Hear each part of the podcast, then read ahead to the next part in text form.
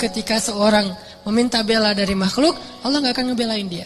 Ketika kita diam dan meminta bela kepada Allah, Allah akan belain kita.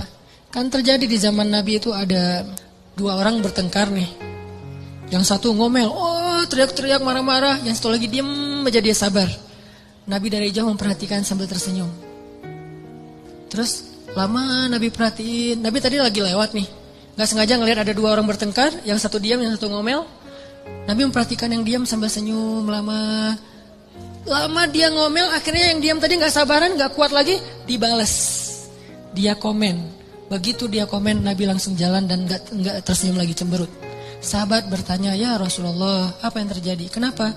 Kata Nabi, tadi ketika yang diam ini diam aja nih, dia sabar, malaikat mendoakan dia dan tersenyum untuk dia. Tapi begitu dia kepancing komen, malaikat pergi, maka saya juga gak akan berada di